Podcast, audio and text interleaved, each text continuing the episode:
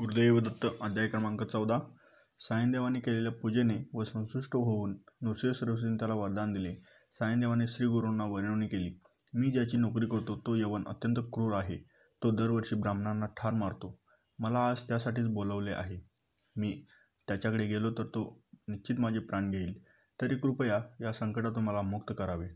हे ऐकून श्रीगुरूंनी त्याच्या मस्तकावर अभयस्त हस्त ठेवला. व तू निश्चितपणे यवनाच्या भेटीत जावे असे सांगितले. तू परत आल्यावर आम्ही पुढील यात्रेस निघू असे आश्वासन दिले. त्याप्रमाणे ब्राह्मण यवनाकडे गेला. तो यवन महाभयंकर यमासारखा होता. सायनदेवाला पाहताच अत्यंत क्रोधित होऊन तोंड फिरवून घरात गेला. सायनदेव भयचकित होऊन श्रीगुरूंचे चिंतन करू लागले. घरात जाताच त्या यवनाला अचानक निद्रेने घेरले. त्याला भास झाला की कोणी ब्राह्मण आपल्या शरीराचे तुकडे करीत आहे.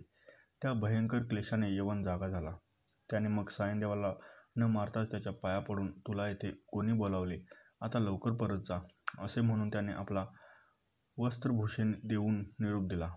सायनदेव आनंदाने लगेच आपल्या गावी वासरक्षेत्र गंगातीरी श्रीगुरूंचे दर्शन घेण्यासाठी गेला. श्रीगुरूंना त्याने घडलेला सर्व वृत्तांत सांगितला. श्रीगुरू संतुष्ट होऊन दक्षिणेतील तीर्थक्षेत्री जाण्यास निघाले. तेव्हा सायनदेव श्रीगुरूंना म्हणाले आपली भक्तवत्सल अशी कीर्ती आहे तेव्हा मी आपल्या अखंड राहण्यासाठी आपल्याबरोबर येऊ इच्छितो. तेव्हा श्री गुरु त्याला म्हणाले मला दक्षिणे तीर्थयात्रेला जाणे काही कारणाने आवश्यक आहे. मी तुला पंधरा वर्षांनी पुन्हा दर्शन देईन.